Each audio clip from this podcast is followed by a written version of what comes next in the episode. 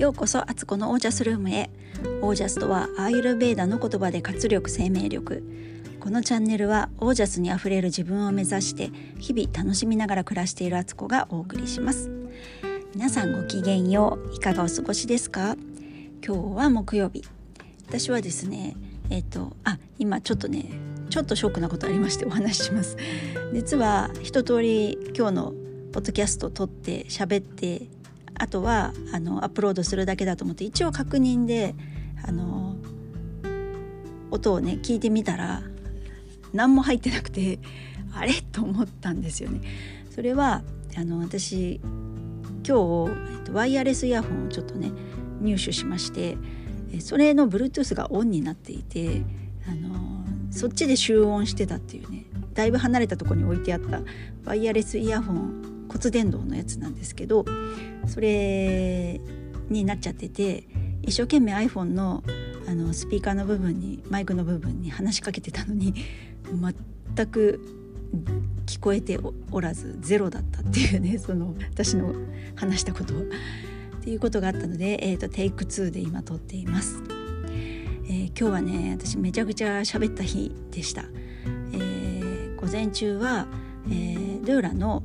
サロンがオンラインサロンがあって月1回やってるんですけど、えー、そこでもう喋りまくりと。ついついやっぱりね話すことがいっぱいあるのでも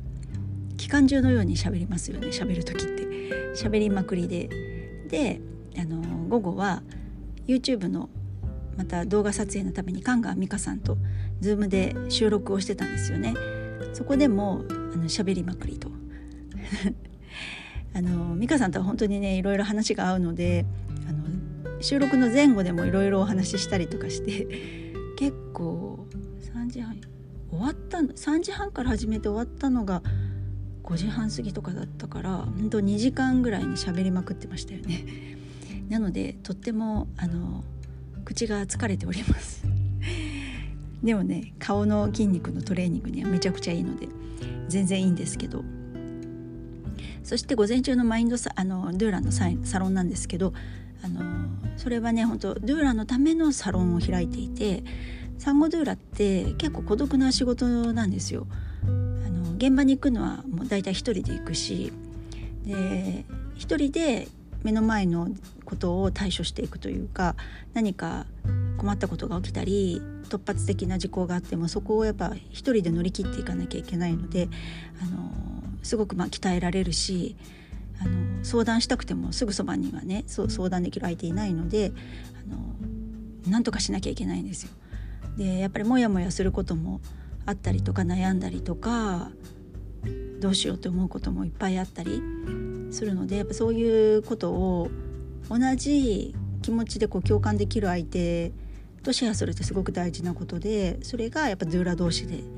同士だよねっていうことで今こういうサロンをね月1回開いてるんです。で今日は料理についてお話ししてあのドゥーラの料理もね基本的にはあのドゥーラってお家に行った時にそこにある冷蔵庫とか見せてもらってであとはリクエストなど聞いたりママのあの産後の体の様子を見ながらレシピをその場で考えてその場で作るっていうことをするのでかなりあのいろんなとこフル回転でやっていかないとできない仕事なんですよね。で料理もね得意なドゥラばっかりじゃないしでもねやっぱりリクエストされることに応えていきたいってことでやこう切磋琢磨していかなきゃいけない部分なんですよね。なのでそのこといろいろね料理についてを中心に今日お話ししたんですけど、あのとてもまた有意義な時間を過ごせました。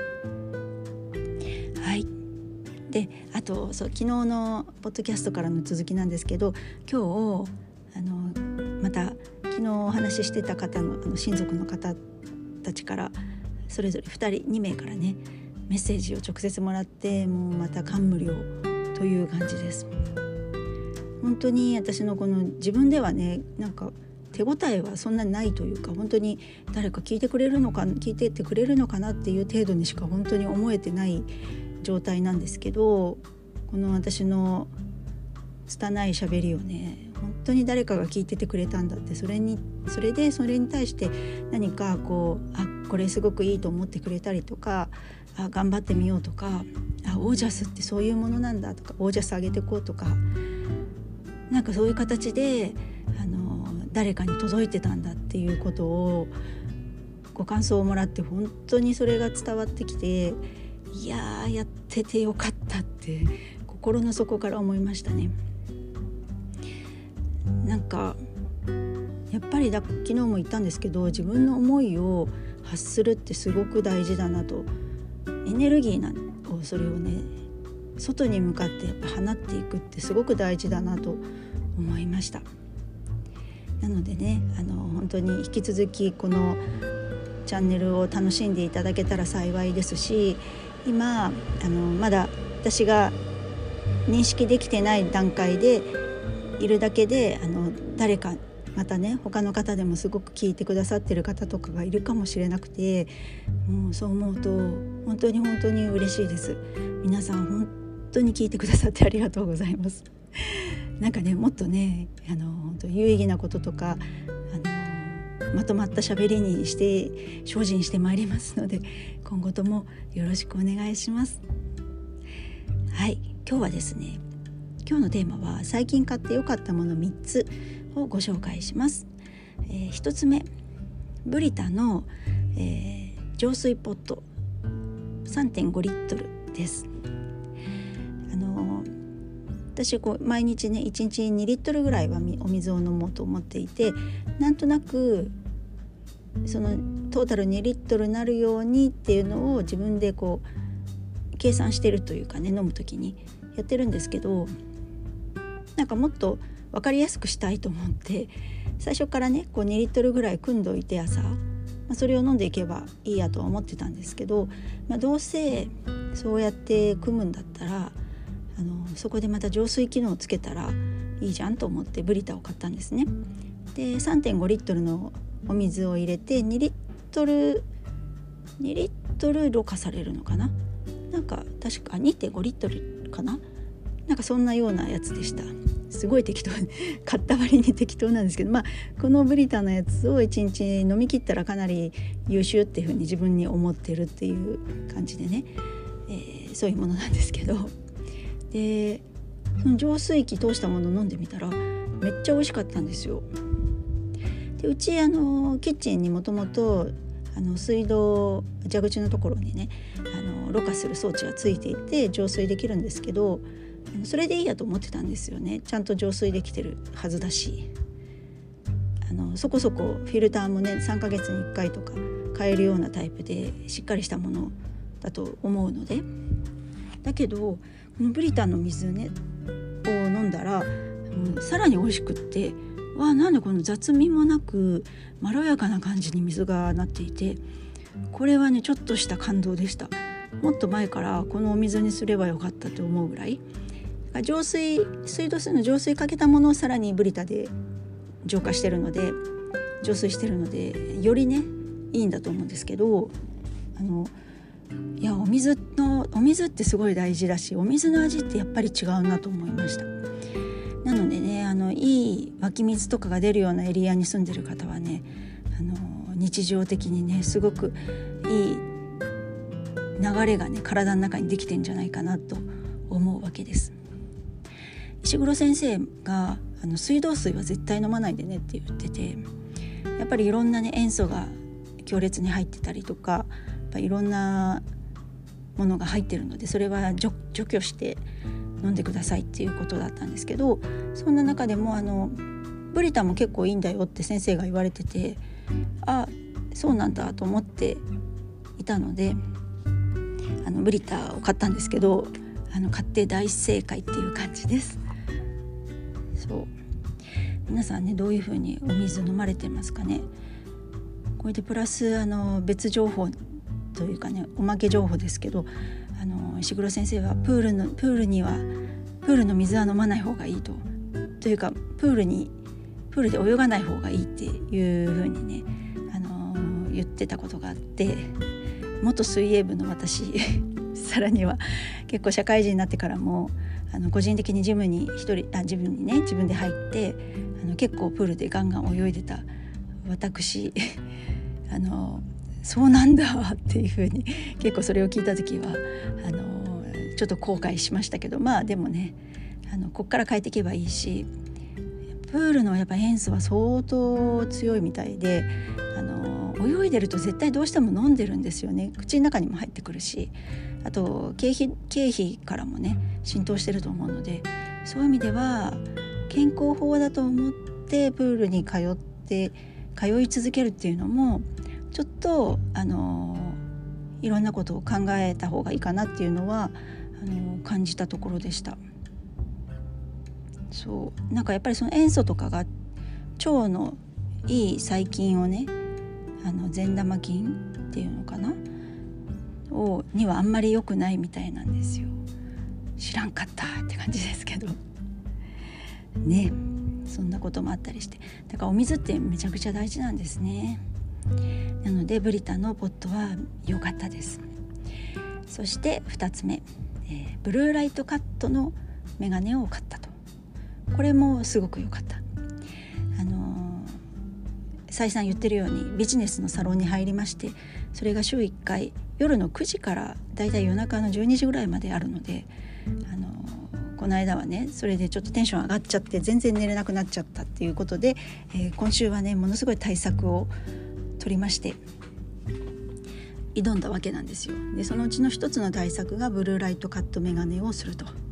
でその私の買ったやつはあのクリアなクリアなレンズ、まあ、ちょっとね黄みがかってる感じはなんとなくあるんですけど一応透明のメガネで、えっと、99%をブルーライトカットって書いてあったんで、まあ、それを信じて買ってるんで買ったんですけどそれを買いました。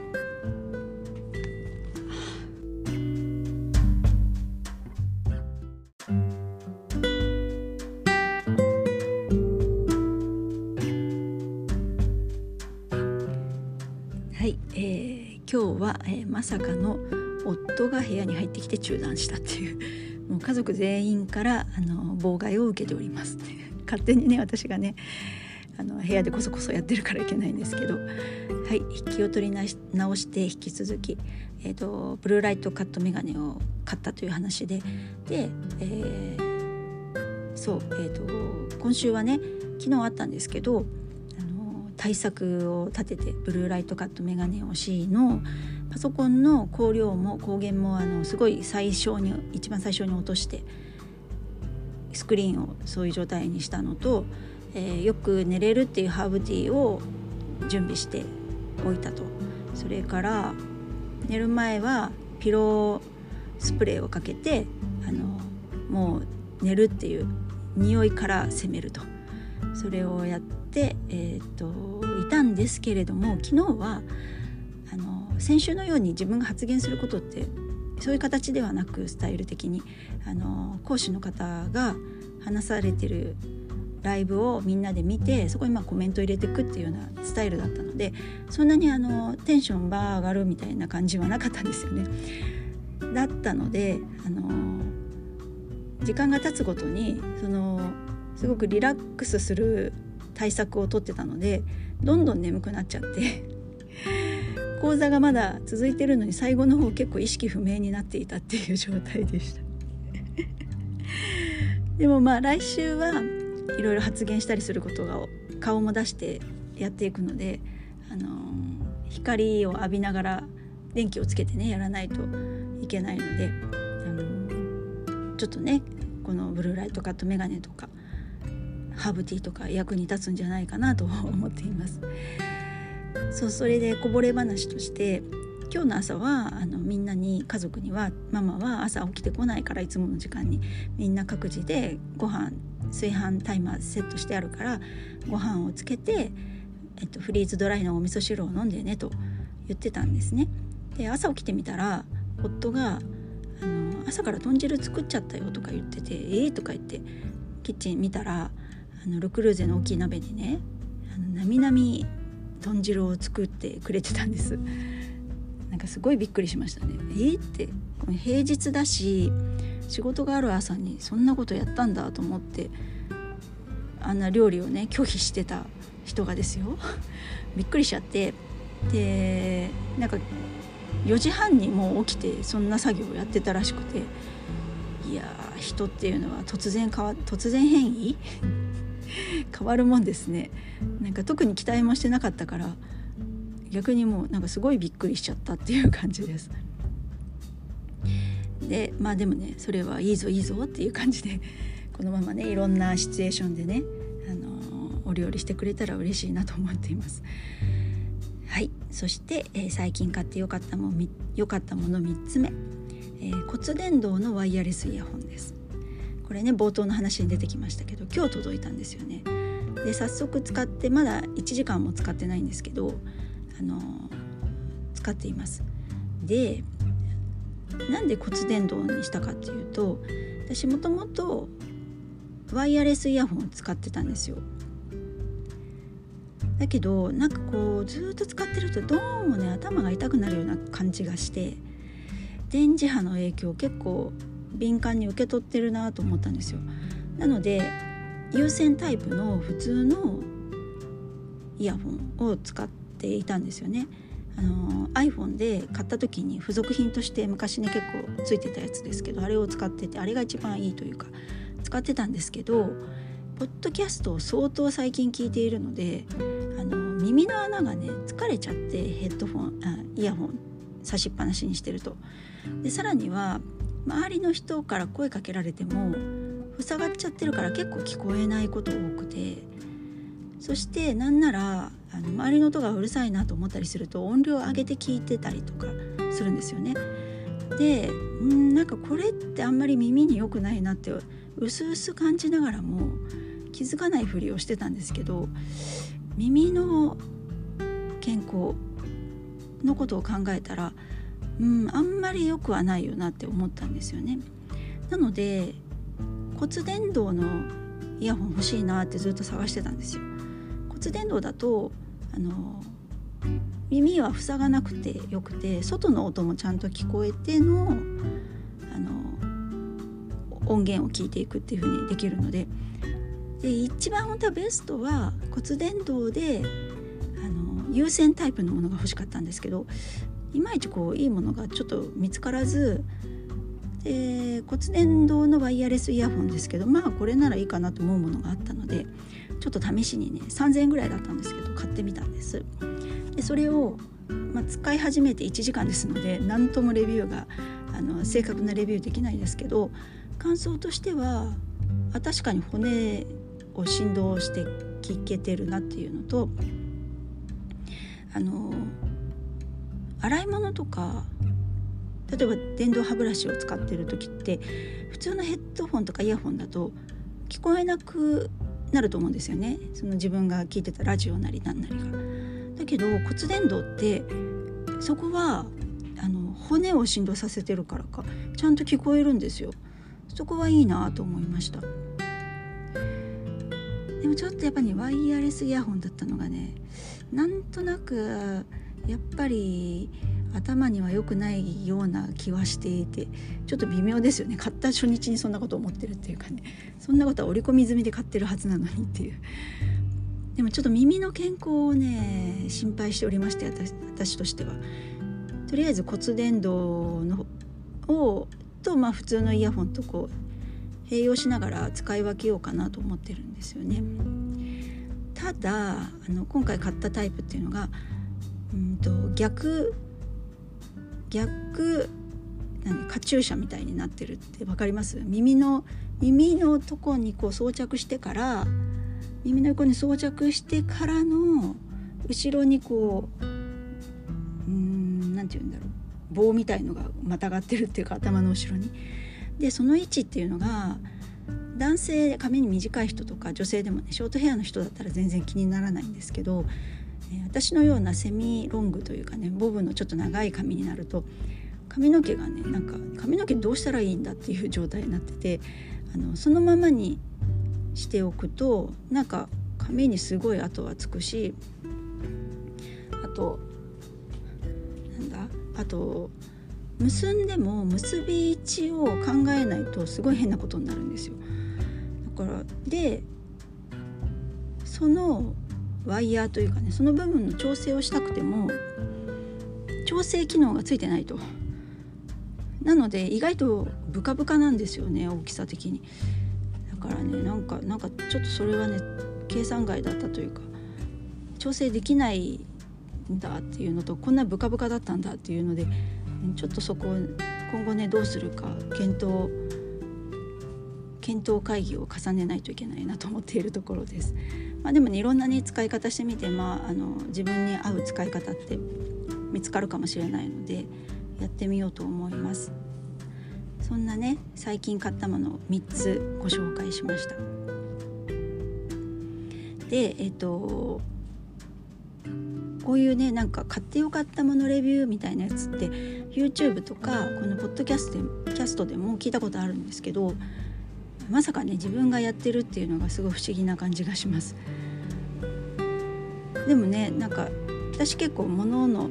物に対してあのこだわって買ったりとかする部分があったりすごい気に入ったものお気に入りっていうものがあったりするのでなんか今後ねそういう良かったものとかちょっとリストアップしといて皆さんに紹介する回っていうのをシリーズ化していけたらいいななんて思ったりしています。皆さんもねなんかすごくいいものあったりとかこれおすすめっていうのがあったら是非ご感想などでお寄せください、えー、今日も最後までお聴きくださりありがとうございました。ご感想ご質問は公式 LINE までよろしくお願いいたします、えー、それでは今日はこの辺で。皆さんの暮らしが自ら光り輝きオージャスにあふれたものでありますように。オージャスお気に入り。